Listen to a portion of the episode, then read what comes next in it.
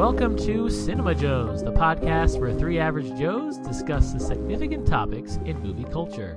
My name is Justin, and I am joined here by Alex. Hey, Alex. Hey, Justin. Hey, dude. And uh, we're also joined here by Noah. Hello. Hey. Oh, the gang is all here.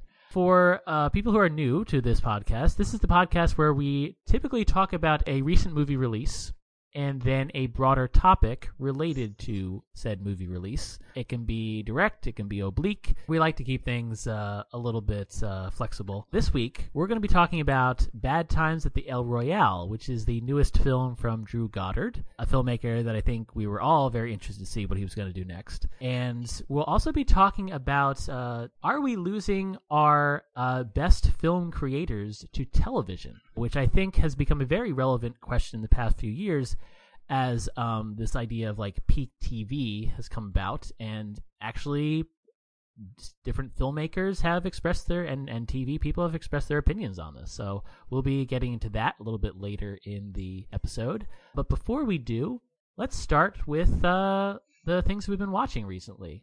And actually, I'm going to break from precedent a little bit, and uh, I'm going to go first for this segment. The one thing that I saw recently, which I'm going to be honest, was kind of a bummer, which is the latest film from David Wain, which is called A Futile and Stupid Gesture. I was interested in this movie when I first like heard about it because I was very interested in seeing a narrative feature about uh, National Lampoon, which of course started as a magazine, kind of just became this comedy empire, and was really interested to see that story told. And I just was not into this movie at all, guys. My problem with it is I felt like it wanted to take the traditional biopic and turn it into something irreverent on the level of something like National Lampoon. And I just feel like it's not consistent enough with that vision. And it was very frustrating because there are times when this plays out like kind of like like a light biopic, almost in the vein of something like Big Eyes, but then you know also has these like little moments where it kind of breaks the fourth wall. So, for example, there's a narrator in this who's played by Martin Mull, who, of course, uh, most people recognize as Gene Parmesan from Arrested Development, and he plays he or claims to play the older version of Doug Kenney, uh, who this film centers upon. Um, for those who don't know, Doug Kenney was one of the founders of National Lampoon, along with Henry Beard, and worked on movies like Animal House and Caddyshack, and was a prolific comedy writer in his own right of you know of, of many different formats. Radio uh, literature bored of the rings i think is still one of my favorite parody novels ever. So it has uh, martin mull playing an older version of doug kenney which is if you know douglas Kenney, you know that he passed away when he was in his early 30s and you're like and so most of the movie i'm like what are they doing with this? Because this is very strange to me. And at the end, they kind of reveal it's like, oh, this is like who Doug Kenney would have been if he had not died in what either was a, a freak accident or a suicide. It's still not entirely clear what happened uh, in real life.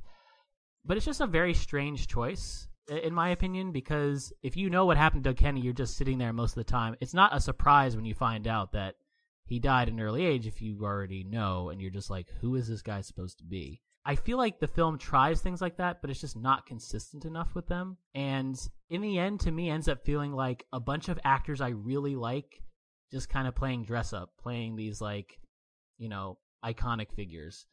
And i just wondered whether it was worth it. So that was a bummer. I did really briefly want to mention something else that i started watching which is finally getting back into better call saul um, just just watched the first episode of the third season because I haven't caught up with that yet. Um, and that's been a nice that was a nice little treat because Futile and Stupid Gesture kind of bummed me out, so it was nice to have a little bit of a reprieve. Uh, and see that you could have very serious filmmaking take place on this show on AMC, which of course, you know, by now is kind of standard, but it's still really nice to see that they're able to to keep that up.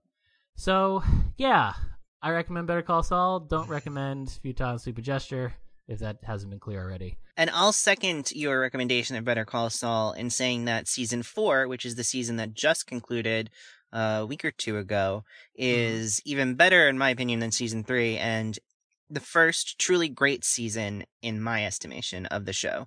It's the first one that I think can really stand shoulder to shoulder with a season of Breaking Bad. So, and it is a Breaking Bad spinoff if people are unaware of that. So, yeah, just you have a lot of good TV in your future, Justin, if you just started season three. That's I expect nothing less from Gilligan and Company. So, all right, well, Noah, why don't you tell us what you've been watching? So there have actually been a number of really interesting German movies that have come out this fall, uh, which I'm always excited when German cinema finally uh, puts out a big production because that doesn't happen too often. And just last week, I was finally able to see the new film Never Look Away by Florian Henckel von Donnersmarck, the director of the much lauded, um, and rightfully so, The Lives of Others, which won the 2007 Oscar for Best Foreign Language Film. And this new film is going to be submitted for that prize again this year. And in between, he didn't make another movie, uh, except for The Tourist, but the less said about that, the better. And so he didn't make a movie. You're yeah, you're right. Yeah, he did not make an actual film. uh, and the Never Look Away is uh, it's a it's loosely based on the life and work of an actual German artist, but heavily fictionalized. And it basically uses the artist of this life as a prism through which to look at uh, the late World War II period and then the early post-war experience in Germany, specifically in East Germany. Uh, this is an artist who comes of age towards the end of World War II uh, and who has an aunt who uh, diagnosed with schizophrenia and eventually falls prey to the part of the Holocaust that focused on eliminating people with mental and physical disabilities. And then it looks at how, after the war, he's a young man in what is now turning into communist East Germany under a repressive government, and how he first starts to develop his art underneath uh, the East German government, but then eventually decides, with um, after he's met and married uh, the love of his life, they decide to flee uh, to West Germany, and there he continues to try and develop his his talent, develop his sight, and find his uh, find his own vision for what sort of artwork he wants to create. So it's a very it, it the the whole film struck me as one of those massive, expansive historical biopic slash dramas that used to actually be pretty, or, or, I feel used to be more typical than they are today. Like it, it feels like the it, it feels like an older type of movie in that sense that it has this very big vision. It's over three hours. It covers over 30 years of German history. Again, like filtered through the life of this this one man and how it affects him and, and how it affects those around him, and combines looking at the changing world within, like the changing Germany that he grew up in and then eventually developed into, combining that with himself trying to find um, a unique way to to bring his artwork to life and to to present the world in a way that allows him to to finally have a career and to be able to use his artwork to provide for himself and, and his wife. And it's a really it's a really really good movie. I I very much enjoyed it. Um, I mean, part partly because I do come with a solid background in German history, so I, I was quicker to get a lot of what I was seeing and the importance of this figure, this moment, or this reference in the dialogue. But I think it's a movie that everyone uh, who likes that sort of historical drama will really like seeing. And it also features Sebastian Koch, as the father of the artist's future wife. Uh, and we also know from the beginning he was one of the doctors that the Nazis put in charge of the extermination programs for mentally uh, challenged people like his aunt. So that's a connection that is never like the audience knows right away who this guy is and what what role he played in um, the death of someone that the artist was close to as a child but they never actually know it themselves. And that adds this like this this very threatening air to their interactions and i found it really effective. Also sebastian koch is one of the, the greatest living german actors. He was one of the lead performers in the lives of others so i think most people who see this movie would probably know him from that film. Uh, and it's nice to see him return to working with the same director. And it's nice to see this director return to the form that produced the lives of others, which is rightfully considered one of the the best German movies made in the past several decades. So, yeah, Never Look Away is definitely it's going to be an Oscar consideration. Um, I think that alone may very well guarantee that it will get a wider release at some point within the U.S. Uh, because The Lives of Others is one of those few German movies that more people in the U.S. have actually seen at one point or another. Uh, so it's a movie I definitely recommend checking out if and when it, it makes the rounds. Yeah, I had heard about this. I wasn't sure what kind of um, release it was going to get, like in other in other places. I mean, it is. It looks like it is the German, like you said, the German submission for foreign language film this But year. it will be. It will be. So I think if it, I think if it Yeah. officially does get the nomination, that will probably guarantee it getting uh, at least a limited theatrical release. Because again, The Lives of Others, like a lot of people actually do know that movie uh, within American audiences beyond just Yeah, that was a very good. That was a very big movie the year it came out. Yeah. so I think that alone, and if it actually does get, I think that alone might guarantee this movie actually getting nominated for best foreign language film. And I think I think those two things combined would probably guarantee some sort of release. Yeah, I remember people going to see Lives of Others who don't typically see foreign language films. Like it had Mhm. it had it had an impact in other places, which I thought was really uh was really cool. Yeah. And it's nice that The Tourist will now no longer be the most recent film on the filmography of Florian I think you mean mark. Golden Globe nominee, The Tourist. Best comedy or musical nominee, The Tourist. yeah. The Martian Mhm. was best musical or comedy at the Golden Globes. Like, ah, Golden Globes It make won. no sense. That was good news for the director of our featured f- uh, review this week, Drew Goddard. yeah. Martian. okay. Well, uh, I'm looking forward to that film as well. Thank you, Noah, for that. Uh, let's go to you, Alex. What have you been watching lately? Okay, well, I've been watching something kind of serious. Uh, it's a movie that has been getting a slow release uh, over the past few weeks. It's just been slowly expanding into more and more theaters. Uh, it's called The Hate U Give. It's based off of a book by Angie Thomas uh, from a few years back. It's a it's a YA book, but it covers some really serious topics, namely police violence and brutality. It is about a African American girl who goes to an all white prep school, but is from kind of the urban community in her town. And she kind of, she socializes in both worlds.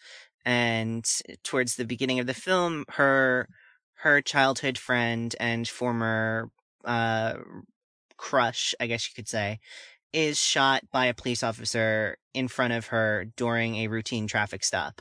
Uh, a traffic stop that was perceived in the film as totally unnecessary in the first place.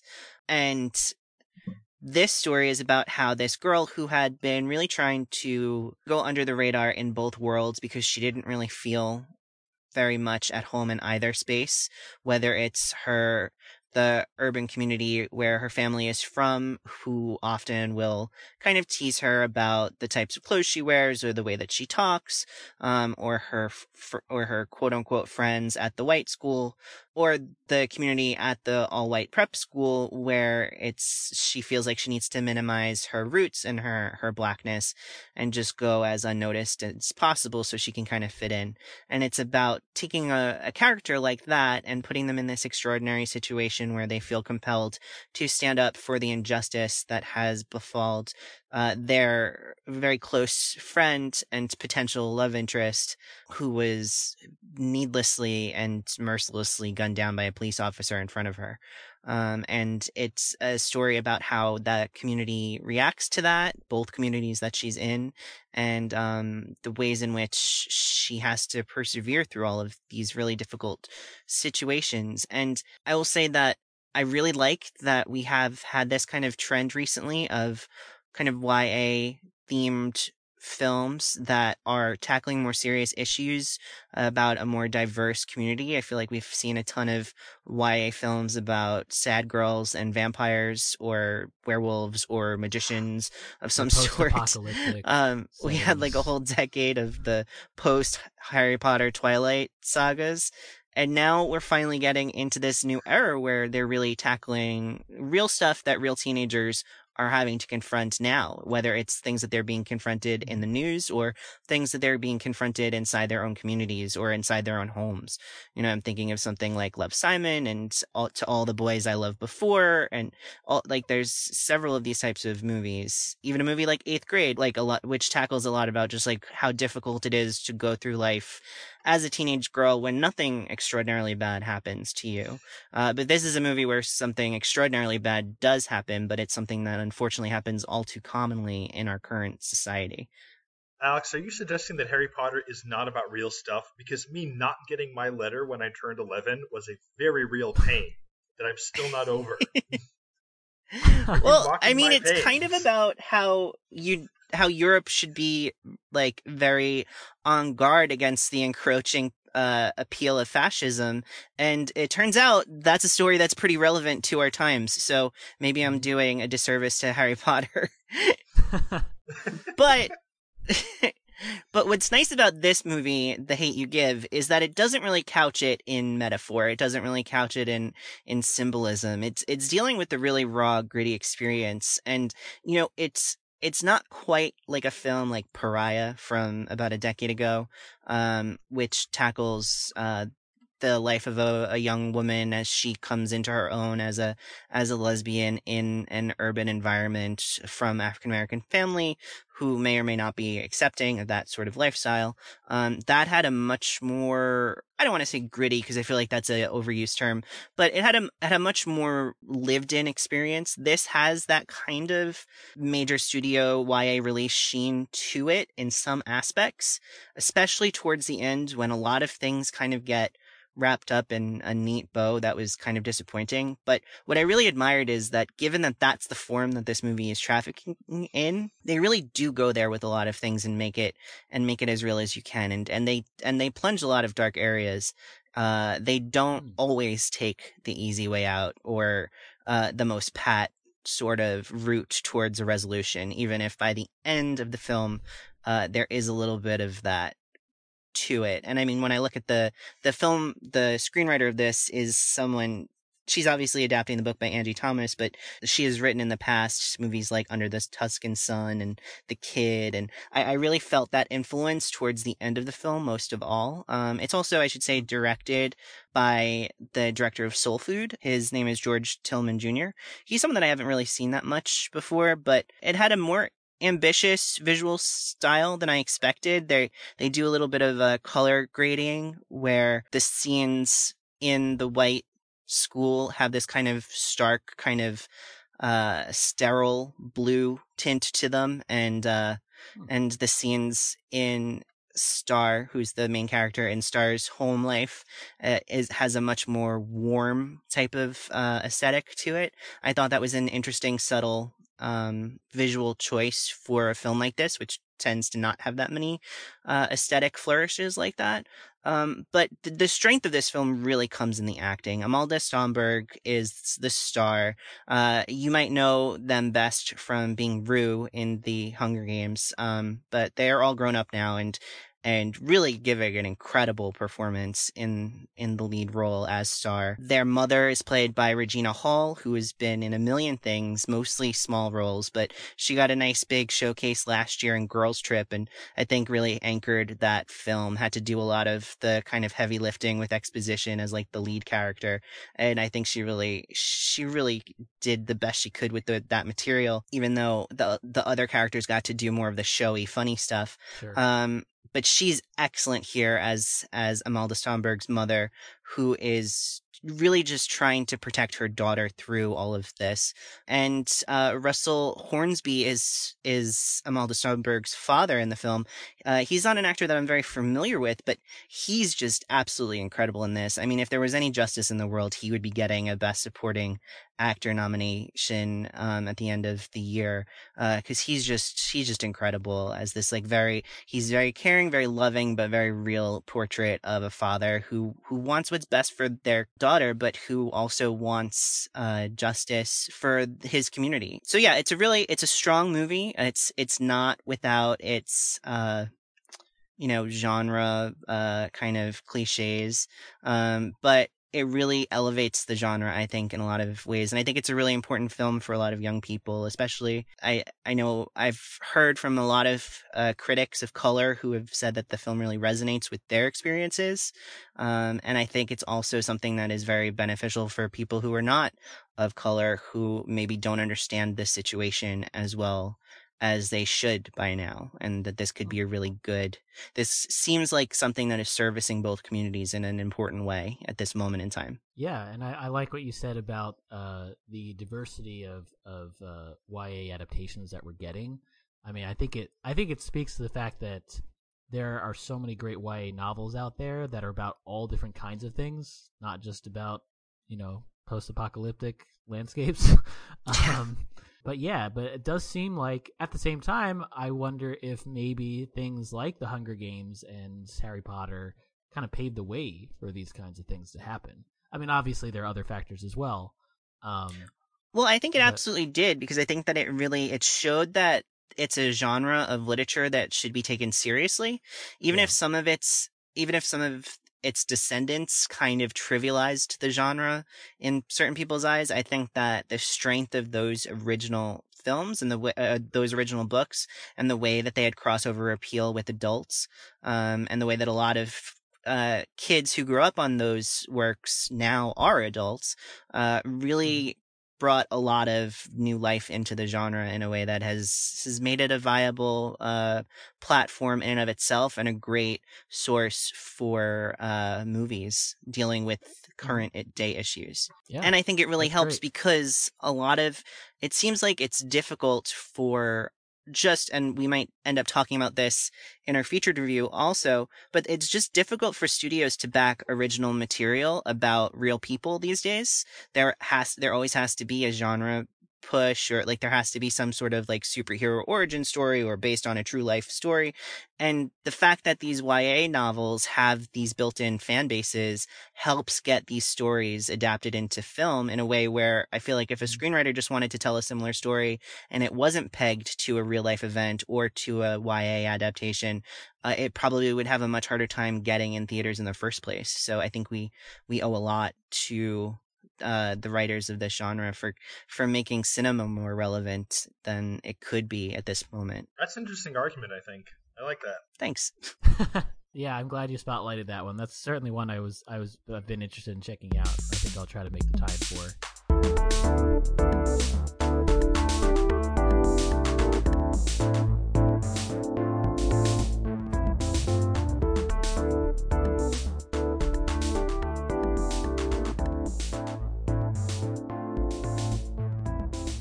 Get into Bad Times at the El Royale.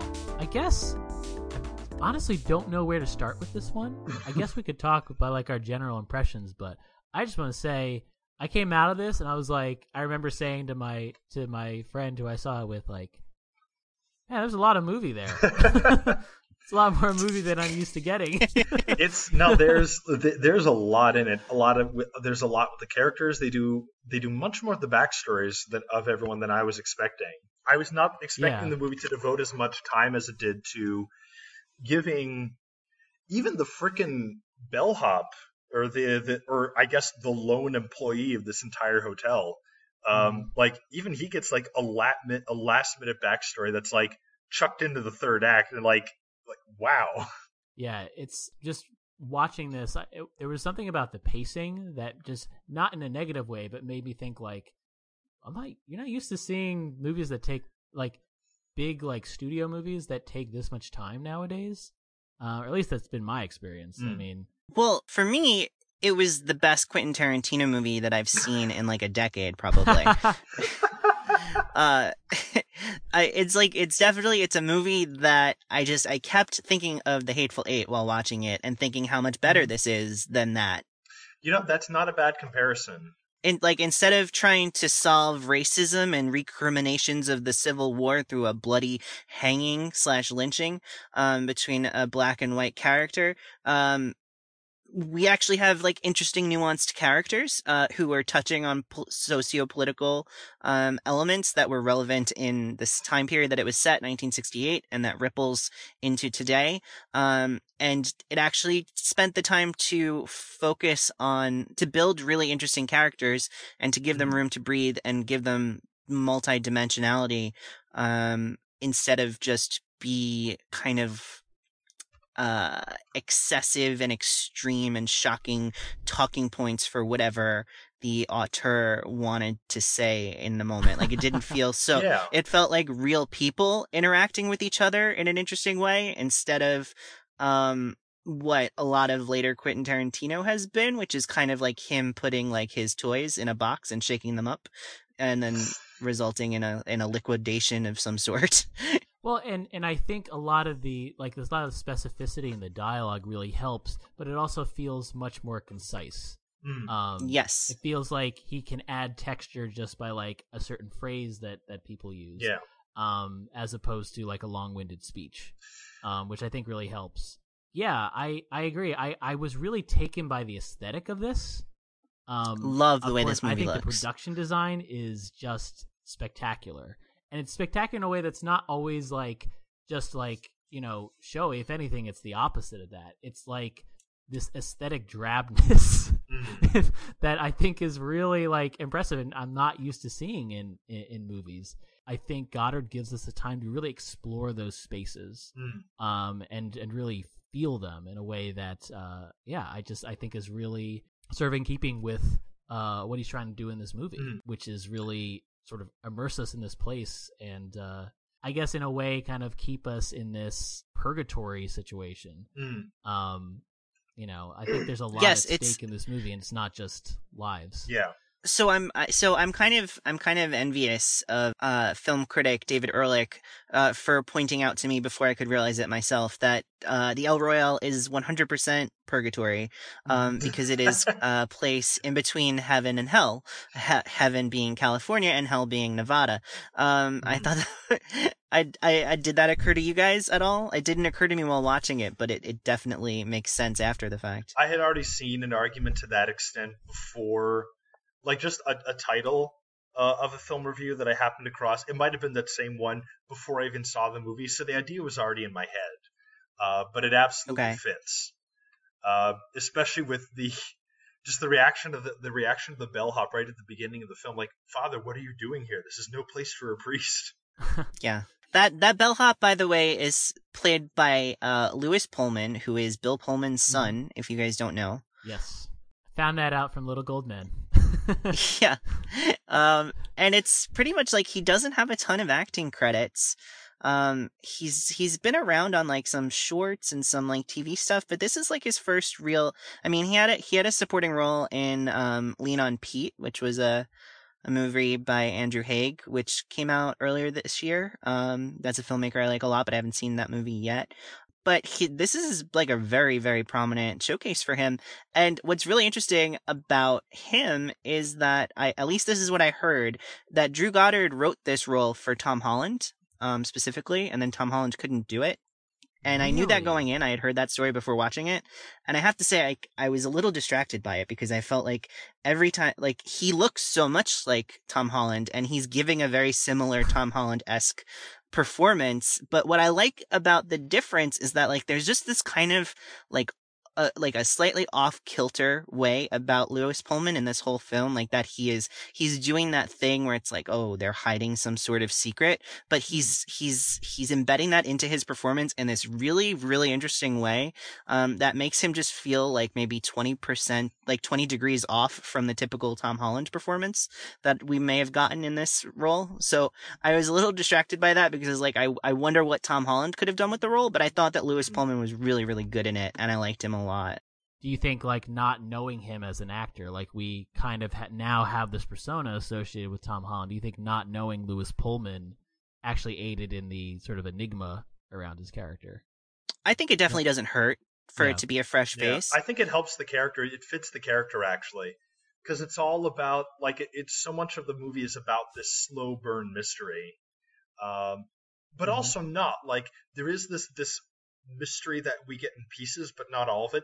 But it's also not entirely about that. Like at the end of the day, I almost thought when they start talking about management, I always thought, okay, is Chris Hemsworth character going to end up being management? But no, he's just some he's just some asshole who goes in there to do his thing. We never find out who management is.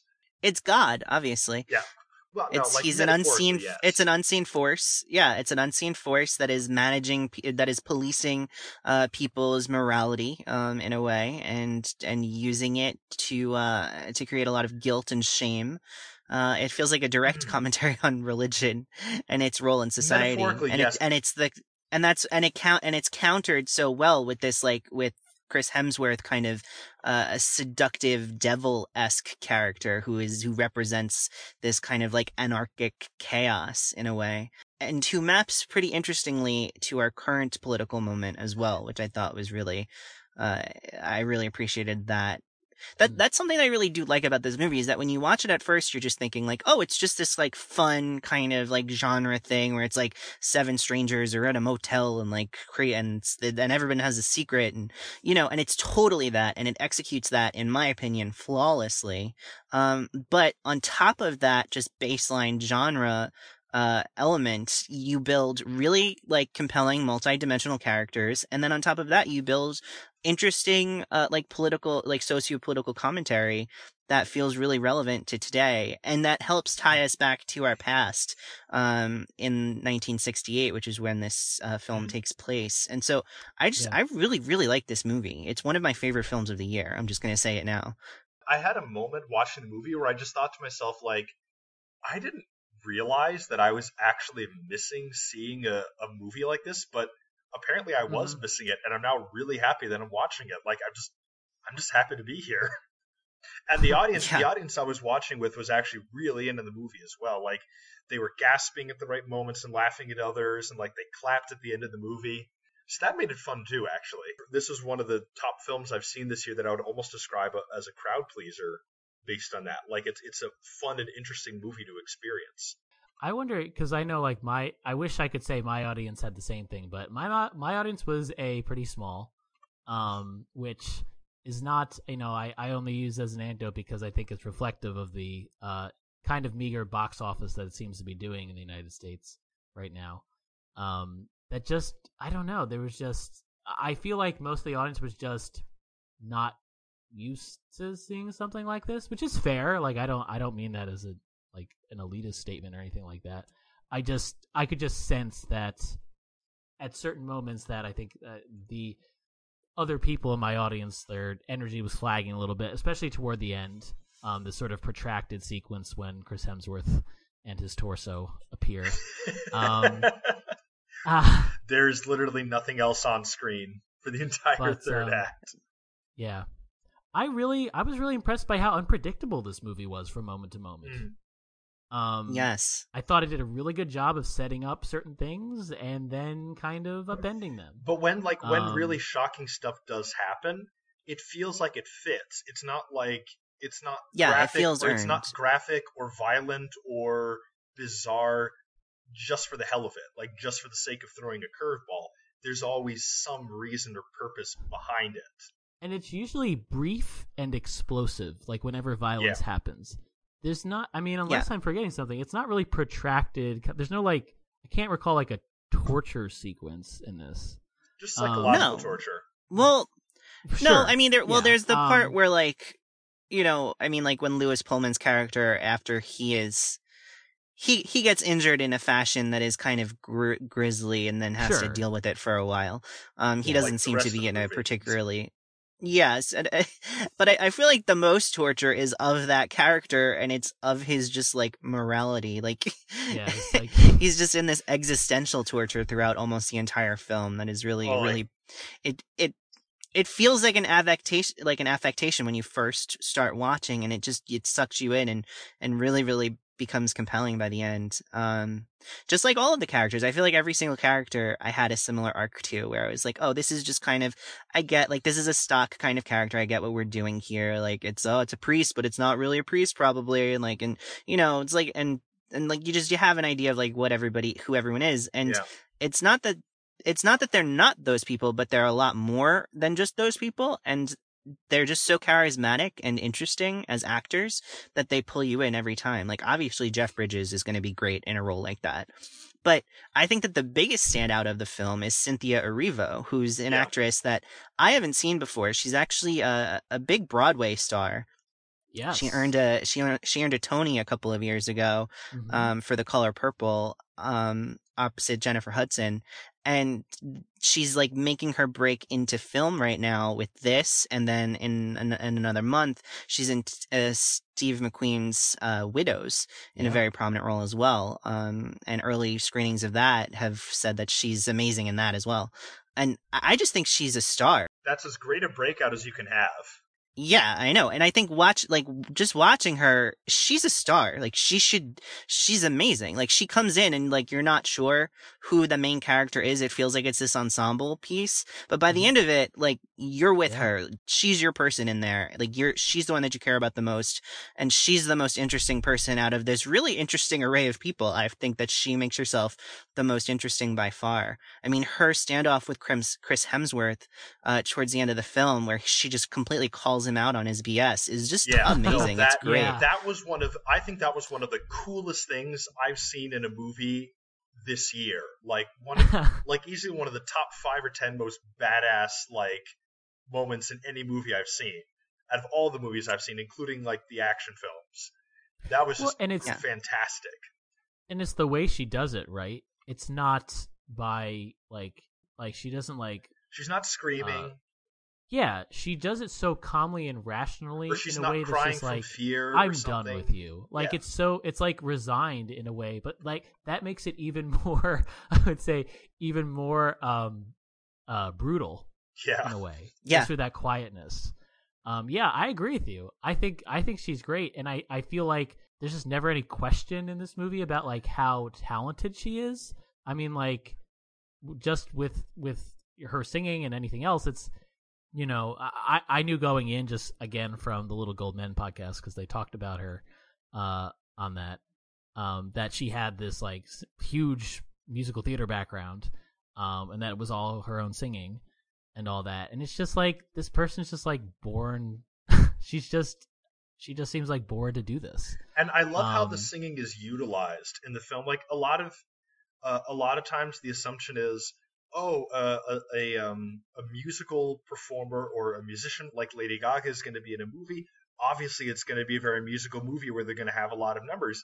It's not a musical like music is a big part of the movie, but it's not like. But whenever she sings, it ha- it serves a very certain purpose in the scene, uh, to, to set a tone or something. Like I think I love the editing and the sequence where she's singing to drown out the sound of Jeff Bridges' character Mhm. Digging down the floorboard. Yeah. Yes. And they don't they Mhm. don't know it. They know someone could be watching, but they don't know that Dakota is actually watching and holding a shotgun at the same time. Uh, and it just cuts to her singing the floorboard, her tapping her fingers to the time of the music. But yeah, no, I agree with you, Noah. That sequence was one of my favorite of the film as well. Just like the way that she claps to ma- to mirror his his hammering of the floorboards, and it just so and and it just speaks to how amazing she is as a singer. That like they know that as long as she does this, she's so like she's so distracting and how great she is that your focus is going to be on her, regardless Yeah. of what else is going on If- in that room. if someone is watching, which they don't know, we know someone. right, watching. right. Yeah, that's and I love Yeah. that all those shots of the of the two way mirror. You can always you can almost always see the reflection of the person who's watching. So Yeah. in a way, the voyeur is becoming watched by us, which is really which is really cool. And usually in a way that's like almost not quite like it's not clear. It's not completely clear. Like it's not totally in focus, but it's there. It's like this like Mhm. almost like this ghost of the person who's watching. It's really um really interesting effect. there's a confidence. I think that's the word that that sticks out for me in everything from the use of music to the acting and the casting choices to the writing to the way it's filmed and stylistic choices like that. There's a, a complete sense of confidence throughout the film that yes, we know what type of story we're telling, we know what we're going to do uh, to tell it, and we know how to do that and make it work and to make you buy it. Yeah. And like I like I thought that Dakota Johnson was great in this. I thought that yeah, it's I agree. I didn't realize that there is a perfect way to use her in a movie yet, but this kind of solidified it for me. Like this is what she does best. It, it echoed a lot of um, a bigger splash. Her performance in that for me. So I just want to keep seeing her in iterations of this of this type of character because it's just she brings so much layers to what again could have been kind of a stock role. I also uh, like heard her sister, who's played by Cailee Spaeny, who is not a performer who's who's really had a lot of work as well. It's this is an, this is probably her biggest project so far. She's great as this just like chilling kind of uh, a mm. cult member basically like she Pure you acolyte. really you really see the humanity underneath her and you see the way it's been corroded over time by mm-hmm. just layers of abuse and and and manipulation uh, and that's hard to that's hard to pull off you know uh, she could have just mm-hmm. been like oh i'm the crazy one and and for me i feel like there was a lot more humanity to her uh, than that and i really appreciated it but it also it gets to the point where like at the very beginning the dynamic is clearly set up. Okay the big sister tried to save the smaller sister and she wants to like take her back and like recreate their dynamic as a family somehow.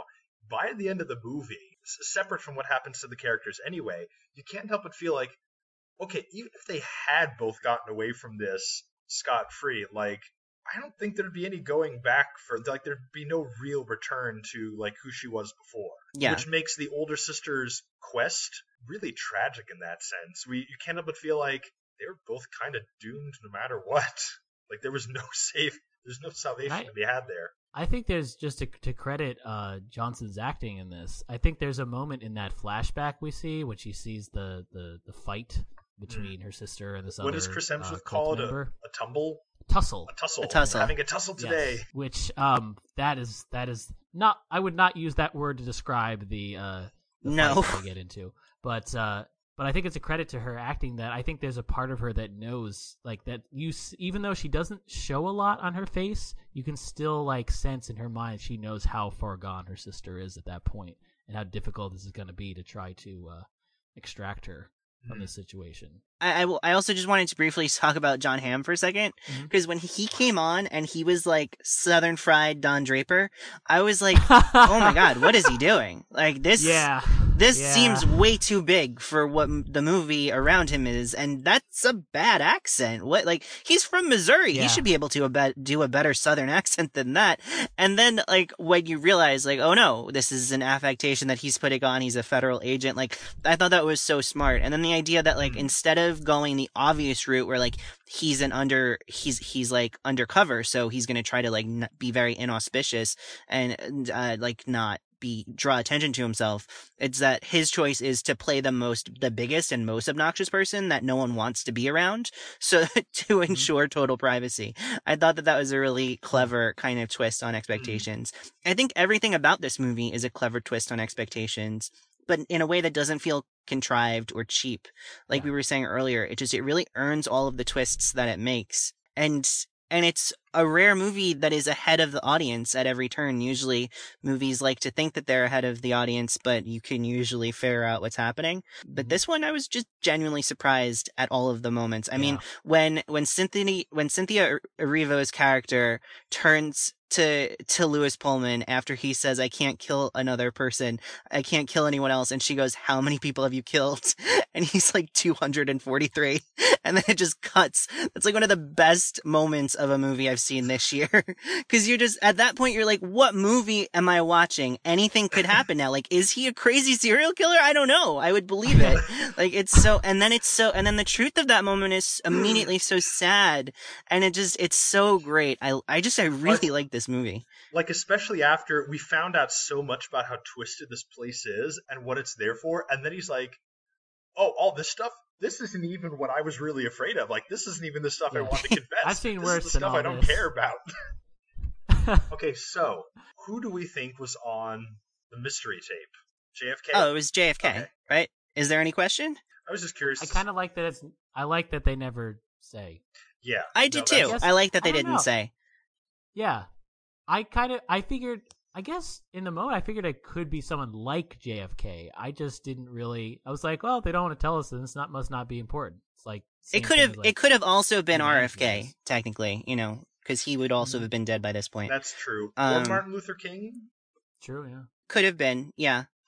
That's. I think there are a lot. I think there are a couple. Po- that's what I like though. There are a couple of clearly obvious possibilities but it really could go either way. Like it's it's non-committal enough.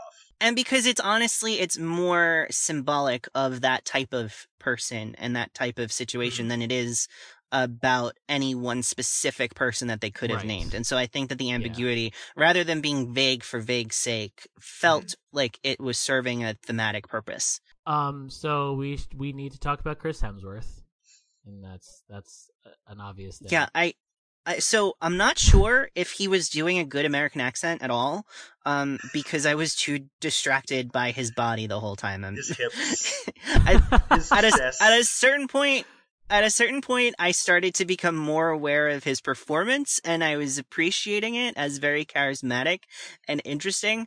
Uh, but, uh, yeah, he's yeah. Oh my god. I want to know whose idea was okay. We're going to take like one of the by consensus most attractive people and one one of the most attractive and well-known movie celebrities today, and we're just going to stick a big old '70s mustache right on him, just Oh. unapologetically, right there.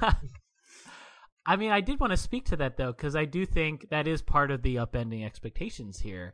Um, and maybe I don't know. Maybe this says more about me than it says about people in general who see this movie. But um, when I saw Chris Hemsworth on the poster for this movie, uh, bare chested, I just automatically assumed, oh, he's got to be the hero of this. No, That's I, the I obvious mean he's I mean, Chris Hemsworth plus bare torso equals good. Like this is right. This is indisputable. It, it equals the be. devil, Justin. and that's what I think is so clever about. Like I, I love the fact that they use that in this movie, and I also love how him being bare chested is like I think is is also like reflective of the sort of. I don't know if it's the arc of his character, it's more the perception of his character through this movie. Mm. That when he appears, he's like this golden god. Um, and Yeah. by the end, when you see like like that chest, I mean, you know, not to give too many spoilers, but that that chest is uh gravely injured at one point, and it's very jarring when you see that because you just because Goddard is so good at at setting up that like this guy just seems so invincible and invulnerable, and that's part of Hemsworth's performance as well. Um, Yeah. but I just love I love how he uses that as a device and how this character is gradually dressed down through the course of this movie, and by the end, I think is like maybe not I wouldn't say ineffectual or ineffective or anything like that, but certainly um he's he's been exposed as a as a shallow and pathetic Yes. shell Man, of what he was claiming to be by the end. yes. which I think was great. I also I also want to say I think that it's great that this movie has now given us a second film where uh, Chris Hemsworth is just walking through a field of daisies for no reason. Um, this the first of one was in the Avengers movie where he's just he's just there. He looks at his hammer and then he picks it up, but it takes up about like twenty minutes of of uh, movie time. Um,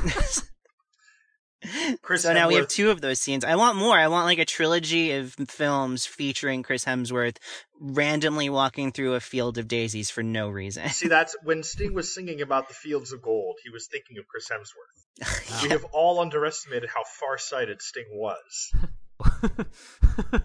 anyway, okay. Um, I we should move on, but before we do, We just should, like yeah. how do you, uh, like how I wanted to ask briefly, like all three of us were really big fans of Cabin in the Woods. How would you quantify the evolution of Drew Goddard as a filmmaker from Cabin in the Woods to this? oh, that's a good question, man. This film is definitely not nearly as bonkers as Cabin in the Woods was. Uh, for me, that's part of what made Cabin in the Woods slightly better, though. Like, I would not put this film over Cabin in the Woods if I were to do a ranking. Um, it's certainly more polished. I think it's just to me it feels more assured in a way than than that film did. I, while I would say like that film does like go to some wackier places, especially because it's kind of it's attempting to expose. I don't know if I would say horror movies as much as a particular kind of horror movie in a particular, a very you know specific genre. Mm. Um, this I do think is playing on genre, but at the same time, it feels a little more anchored to a socio-political message, which feels like a very direct reaction to our current political climb. And I know, I wonder if it's because uh, this one is like all Goddard, and Cabin in the Woods was really technically a collaboration, even though Goddard and Goddard is like credited as the director, and I believe he did he did like not that he didn't direct the film or anything like that, but I also know Whedon was like very very involved creatively in that project, whereas this one is very much Goddard. And I guess it just feels more assured. It feels more. Um, yeah, um, like for me, I would. For me, the evolution is this: it's that Cabin in the Woods had very strong observations of genre, and Bad Times at the El, Royale has those observations of genre, but it's also very well observed of its characters and of how people are, and a little bit of uh, of political socio commentary on top of that. So it's like it's the evolution of of being very good at observing the intricacies and uh, and finer points of genre and genre cliche and genre convention. Uh, and going from that to actually using those tools to observe people and have something to say about people mm. as a result. Whereas Cabin in the Woods has something interesting to say about genre, this has something really interesting to say about people, I think. Mm. And um and for me that's an elevation of of his skill. Okay.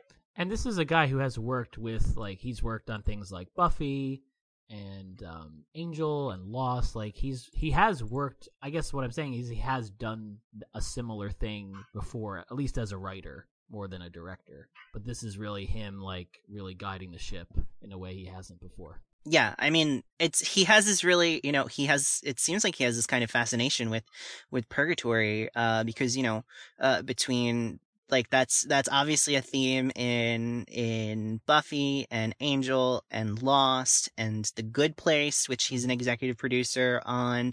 Um, it's like it just it keeps recurring over and over again in his work. Um, and so I think that it's no surprise that it's an influence here too.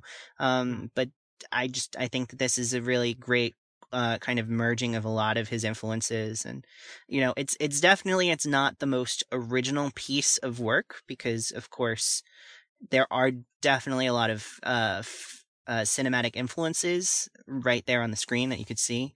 You know, I mean, this film couldn't exist without Quentin Tarantino, and Quentin Tarantino couldn't exist without like a dozen other filmmakers first.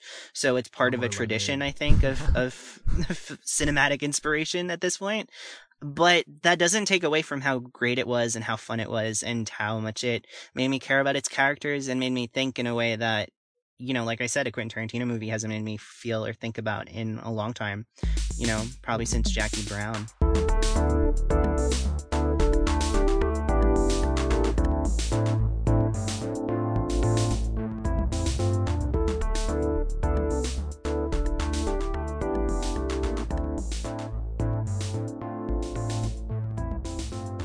on to our uh, third topic? Yes, let's do that.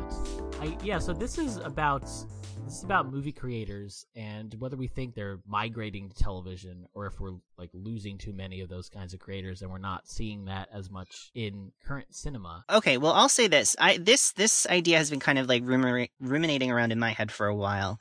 Um, and I thought mm-hmm. the a Drew Goddard film would be an interesting excuse to talk about it because you know Drew Goddard he has been doing some things in film, right? We talked about he got to make Cabin in the Woods and then he wrote the screenplay or he adapted the screenplay for The Martian, um, which got him an Academy Award nomination, we should say, mm-hmm. uh, which is great. Um, and then this is his follow up cinematically, but in the meantime, he has spent a lot of time developing a show for for Netflix called Daredevil, mm-hmm. um, which he actually he developed the whole thing and then had to leave early in its in its production of the first season um, because he got a job working for the Spider-Man cinematic universe over at Sony, which then never happened. Um, so we we could also use him as an excuse to talk about whether we're losing our great filmmakers to franchise films. But I mm. thought hmm. that the movie is to TV kind of thing was more interesting, just because. For me, like, so there always used to be this kind of invisible wall between cinema and television. And t- TV people would sometimes jump over to cinema, but it was usually considered kind of, you know, slumming it for a Going movie person to yeah. go down into TV. You know, they might occasionally do like a guest appearance on ER or Friends so that way they can get a guest Emmy nomination. But other than that, they're not really doing it. And certainly directors are not going into television very often. But nowadays, that's completely not the case with the infusion of of money from places like Netflix and HBO, and there's this kind of more prestige around a certain level of television that can be cinematic. And what we're seeing is all sorts of the best people out there uh, devoting years of their life to television and and some people think that that's that that's a problem because we're losing a lot of potential really great films. People that I'm thinking of are so M Night Shyamalan has a new uh, TV show that's going to be through Apple's streaming service that's going to be coming out next year. Uh, so does Oscar-winning director Damien Chazelle. So does Oscar-nominated uh, filmmaker Barry Jenkins. Um, like uh, the list goes on and on. I mean, somebody Spike that I Lee also has, Spike Lee had a Netflix series recently. Spike Lee example. has a Netflix yeah. TV show. Um, uh, the Battle there's of the also... Buster Scruggs. The Coen brothers were supposed to be making a, a show out of that until they decided to make. Yeah, that was supposed to be a show, and then it and now then it got an changed. Anthology film, right? It's an anthology like film like, yeah. instead, yeah. yeah. Which is, you know, six of one, half dozen of another, as far as I'm concerned. I don't. Uh, I th- it's interesting, but you know, there's also Jean-Marc Jean-Marc Vallée has basically given the last few years of his life to making television. Uh, after having his films nominated for Oscars like Wild and, and Dallas Buyers Club, he mm-hmm. jumped straight to the HBO uh, machine and and directed every episode of Big Little Lies and then directed every episode of Sharp Objects this year. Um, and now and now uh, this spring Big Little Lies is coming back for season two, and uh, Andrea Arnold is directing every episode of that. Who's a who's a very mm-hmm. talented up and coming filmmaker. Um, so I I think that it's kind of crazy for me to hear you, Noah, say you're not aware of anybody coming to mind because it feels like every single day well, I hear about a new project by a by a major person who's well, doing like, TV now. I'm not I'm not I'm not always up on the latest news, so I'm a bit of a ah. dinosaur when it comes to that stuff. I'm like, is it good or not? If it's good, I'll see it. But so basically, so that's the foundation for which I wanted to have this discussion. Like now that you know the facts, how do you guys feel about that? Are you okay that this many people are experimenting with television instead of just making movies? I mean, for me, good storytelling is good story- storytelling. If it's a good show or a good miniseries, I'll watch it. If it's a good movie, I'll watch it. I, I very much feel that, I, as a general rule, I'm for whatever allows a, more people and a greater variety of people to tell a greater variety of stories. And I think the market is such that at the moment, because franchises and superheroes are crowding everything out so much on the like in heavy air quotes traditional movie scene. And like Amazon and Netflix are working as hard as they can to blur that traditional line. And Apple you should say. That's true. And Apple. Uh, you know given that the current market is more conducive towards those type of franchises if more interesting stories are created by more story creative storytelling people whether or not they're directors or, or actors or production designers or whatever going over to TV shows or to series, then that's then that's what that's what the situation is. And I mean, no no change in the industry has ever been permanent. So it's not like if a bunch of creative people go over to making series now, that means we'll never have another great wave of original cinematic content hit the big screen ever again. Like, no, maybe it'll take a bit. Maybe this is a shift that'll change things for a few years but it's not like it's not like the situation isn't is, as it is now is set in stone. So th- that's just not not the sort of thing that I would see as a problem in any sense. As long as the end result is either in movie form or in series form, we're getting a really wide array of great stories being told. So Justin, um, you are our resident TV snob. Uh, so what do you think about that? uh definitely not. Um, but well, the, the, the first thing this question made me think of was people like David Lynch who have spoken about this. Of course, um, and he's someone who's been very adamant that like he thinks that television is the new art house, and I can't necessarily agree with that. Uh, I I mean I don't know if this means like have we lost David Lynch to television? Perhaps, maybe. Um, but at the same time, like, you know, he, he talks about that and he talks about how, like, it allows him this, like, freedom that he hasn't had in other projects. And I guess I just think, like, David Lynch, like, regardless of whether he's, like, he is an established figure. like pretty well regarded cinematic figure. It just strikes me as like someone like him is probably going to get something, um, especially when he worked on a show that was actually a phenomenon when it was on in the early '90s. He has a reputation, so he might be allowed a certain amount of freedom that other creators might not. I don't know if that's something Well- he's taking into consideration. So I want so two points to to comment on that. Mm-hmm. One, I think that we should not be like we need to mention the fact that David Lynch is kind of a pioneer in this in this discussion in that he really was the first major filmmaker of his kind to experiment with television when he originated Twin Peaks in uh, the early 90s on ABC network television of all things and then tried to 10 years later do it again with Mulholland Drive which was Mhm. originally an ABC drama project, uh, which then uh, ABC said we don't want this on our network, and then he re and then he refigured uh, reconfigured it. Uh, as a feature film, so I mean the the directors who are making strides in in television right now really owe a lot to the precedent that David Lynch set all those years ago. But to your other point, that he can experiment more in TV because he's David Lynch. I I mean, mean- I don't know though. I think that I think that there is just more room to experiment with TV because number one, it tends to not be as expensive as a film, especially when you factor in like distribution costs and things like that. Uh, and number two, whereas whereas a film like there are set slots in the schedule and there's and there's only so many films that any one distributor and studio can release at any given year.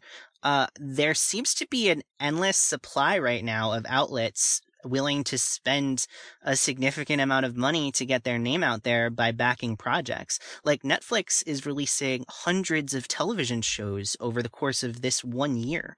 You know, like uh, sh- a, an outlet like Apple is putting out tons of money on a lot of projects because they want to establish themselves as a source for entertainment in a way that they aren't currently. Uh, you know, we have places like Hulu and and uh, there was just news that Vudu, which is Walmart's on-demand video service, is now going to be creating original content.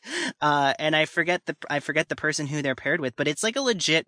It's it's a legit project. So there's just like an endless supply of outlets right now, and they all want and need content. So because of that, you come at them with a pitch, and they're going to they're going to be more likely to do it. Whereas a film studio is going to say, well, you know, we might be interested in doing this at some point, but you know, we can only put out 10 films this year. So, uh, th- this isn't really a priority for us, or this doesn't really, th- you know, like there's in, in TV nowadays, if you get, if you get rejected by 10 places, there's literally 40, 50, 60 other places that you could go to with your idea and hopefully get it made. So I, I, I think that that's not necessarily true. Well, and and I guess also with I think a lot of these what's been really interesting about these streaming services is that in some ways I do feel like the lines have blurred a little bit as to what is TV and what is cinema. I get the sense we talk about things on Netflix even even if they don't get a theatrical release almost like a theatrical movie. Uh we don't treat them as like made for made for television movies, which I guess they kind of are if they're not seeing a theatrical release, but we don't see them as made for TV the same way we would see it if like NBC were to make something like that. Well, they do get a theatrical release. They just, it's a very small theatrical release. And it's concurrent with a Netflix release. It depends on the movie, right? Like there are ones that don't. Any of them that may be like in awards consideration or any of them Sure. from No, established yeah, I filmmakers. totally Like a movie like To All the Boys I Loved Before, I think debuted on Netflix and wasn't available in a theater. But, you know, Yeah. Paul Greengrass's movie gets in, Noah Baumbach's movie gets a theatrical release. Like all of the, Sure. any, any movie that is considered to have like a certain level of, you know, esteem. And even the ones that don't, I mean, some of them even, some movies that don't get theatrical releases do end up getting released, uh, get shown at film festivals at least beforehand, you know. But But yeah, then I- I again, guess the- nowadays there's a lot of TV that is getting debuted at film festivals as well. You know, like Mm-hmm. um, S- uh, Sam Esmail's uh, the creator of uh, Mr. Robot. His newest, uh, his new project with Amazon, which is very much a TV show, uh, debuted at um, debuted at the fall film festivals this year, uh, and that's not. And that's becoming increasingly more common as more auteurs are getting to produce limited series like that. So I agree with you. Like there is like a blurring of the line for sure. Yeah. Is that a good it. thing though? Is that okay? Like do you think that Hmm. that that cinema is being diminished by this blurring of the line? No, I don't think so. I would say I don't I don't see it that way. Um, but I do think it's it is interesting in terms of I guess if we believe there are things that television can do that movies can't, and there are things that movies can do that television can't.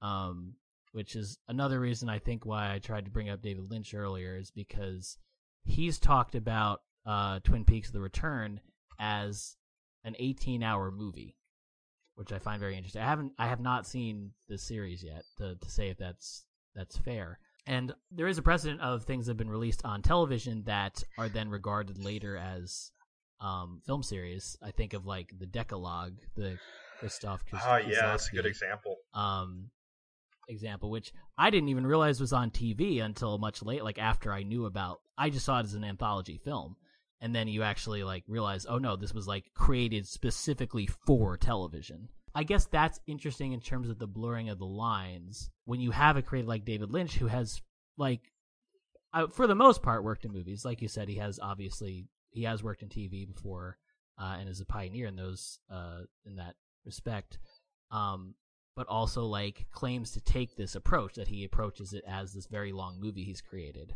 So I don't know if it I don't know if it diminishes it as much as it's just interesting to me to see that there does seem to be a little bit of a discrepancy. Yeah, I just I just want to say, as someone who has watched all of Twin Peaks: The Returned, it's ridiculous to call it an 18-hour movie. Every episode, uh, nearly every episode ends with a like um like a musical performance by a band, like it's the end of Charmed. Like it's very much episodic. It's a ridiculous talking point that a lot of filmmakers who go into television say in order to bring a certain level of prestige to their project, because Hmm. in their minds they're still coming from tele- from a place where television is the lesser medium. So if you call your television series actually a 18 hour movie, well now it is more prestigious and more respectable artistically than calling it a television show. Um, I think some, te- I think some, especially miniseries, could be considered more of a extended film, but most of the time they're still following episodic structures. Uh, and so it's usually just a weak talking point to refer to them as uh, like 10 hour movies or 13 hour movies or 18 hour movies. It's a problem that, like, especially if you follow uh, TV critics on Twitter, you'll see them complaining about constantly because nowadays, even non filmmakers who are making their shows, especially for streaming outlets and things like that, like to throw that around as a way to elevate their thing. So, like, Stranger Things Mhm. likes to think of themselves as uh, more of a 13 hour movie. And it's like, no, you're a TV show. Like, you know, it's, it's okay to be a TV show. That's not bad. Own the fact that you're a TV show, you know? But yeah, so I don't know. I mean, I haven't really said what I think because I kind of, I, I hope it wasn't embedded in the question, but I, I think that it's kind of, I think that for the most part, I like narrative experimentation. So I like the fact that certain, like certain stories get to be six hours, certain stories get to be 10 hours, and certain stories get to be an hour and a half or two Sure. hours in a film. Um, I think that overall that's a good thing, but I am a little bit worried that when we look back 10, 15 years from now and we're like, oh, who were the great like directors of our time and we look at like what was getting nominated for Oscars or what was getting nominated for Critics Choice Awards and things like that and these people who in our head were like oh these are the best people aren't there because they were busy making TV which Hmm. is still an art form that doesn't prioritize directors doesn't prioritize art auteurs as much as cinema does so like uh, as somebody like Andrea Arnold, who is getting a really, she's getting a significant platform by being able to direct Meryl Streep and Reese Witherspoon and Nicole Kidman in Big Little Lies season two on HBO, a show, a series that is was very popular in its first season that a lot of people are going to be watching, probably way more people than have seen her earlier films, but the people who are watching it aren't going to say, "Oh, An- Andrea Arnold is doing a really good job as a director here," because that's not how most people watch TV. Now, there's a lot of people who don't watch movies like that either, but there are more people who watch movies like that than there are people who watch TV like that. And so I feel like that may or may not put Andrea Arnold at a disadvantage for her next project. Will this be a stepping stone? Will it not be a stepping stone? I'm not sure. Um, it's an open question. So I think that is something that that is like some possible negative aspect to it. But overall, I like narrative experimentation and it's usually easier and cheaper to watch things on television anyway. So, mm. and I probably watch more movies on my TV than I do in theaters at this point anyway. So it's really not that much of a distinction in my mind personally. Well, and and also like we I think we still see directors who kind of who are like sort of flitting between the two mediums, which I find really interesting. Right, that's what's becoming the trend. You know, like Barry Jenkins makes Moonlight, he gets all of this acclaim, then he signs on for I'm pretty sure an Amazon series, an adaptation of a no- of a novel about like a modern day underground railroad. Um, and then he makes If Beale Street Could Talk, and then mm-hmm. I think his next project is going to be the um the show for Amazon, and it's and I'm sure he'll do a TV um, another film after that. So it's like he's getting to do both things, which I think is a good thing, you know, um overall. But it means that we're going to go longer without a new Barry Jenkins film, which you know. Yeah. I don't know. It, it it all comes down to I think whether you're prioritizing cinema as a distinct entity from television. I think you know. Mm-hmm. Mm-hmm. Well, and and and also like when you're like yeah people like steven soderbergh who say they're done with movies and then they do the Knick and then now we've had two films since then from him. Right. so like it's i don't know it's it might be dependent on the circumstances at the time. I guess the other thing is that like kind of like you just mentioned before that um does it mean we have more extended time between like film projects versus tv projects? And i think the reality is i just think I think people love movies as an art form. I think the people who make them love them for a reason. And I think there are going to be plenty of people who come up who it might be easier to like, okay, I need to establish myself. I need to make a movie as opposed to a television series right off the bat. Um, I think there's there's just going to be like there's going to be so much talent and and so many voices we haven't heard of and frankly, like obviously, I love established filmmakers because I love seeing what they're going to do next because they've given me a reason to fall in love with them.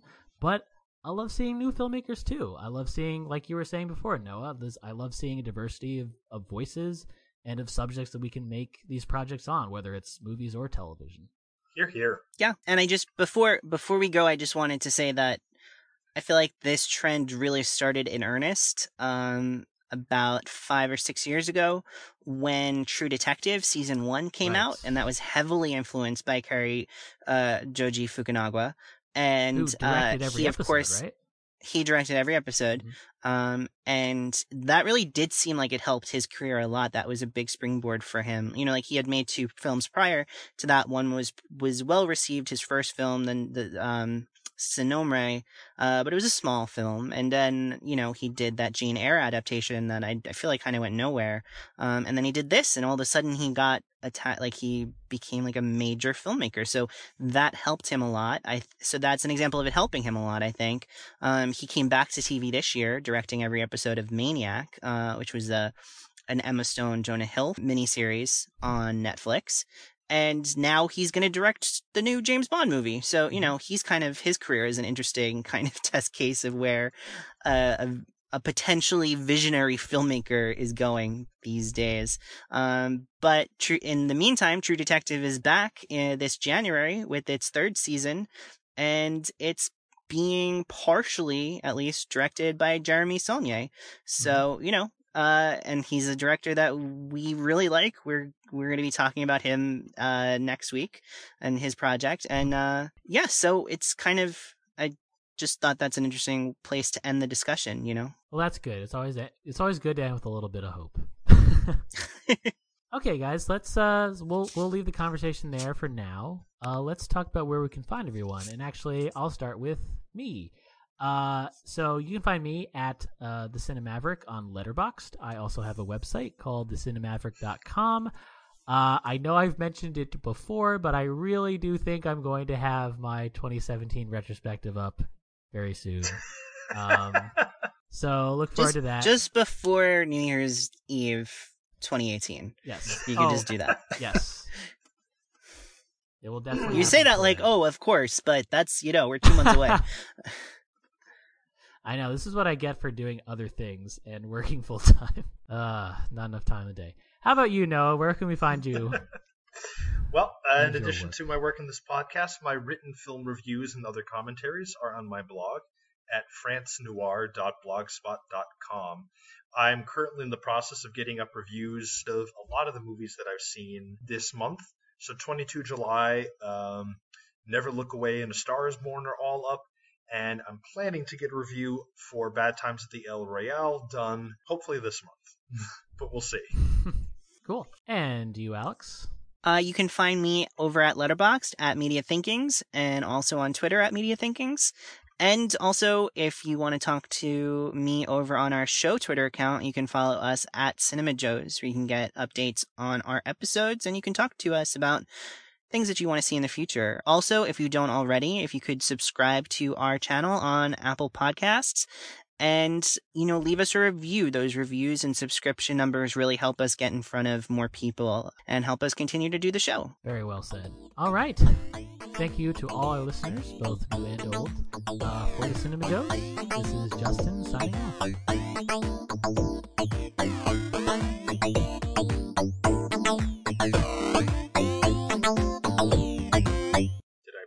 Connection? Um, no, I'm just thinking. Okay. I broke Justin.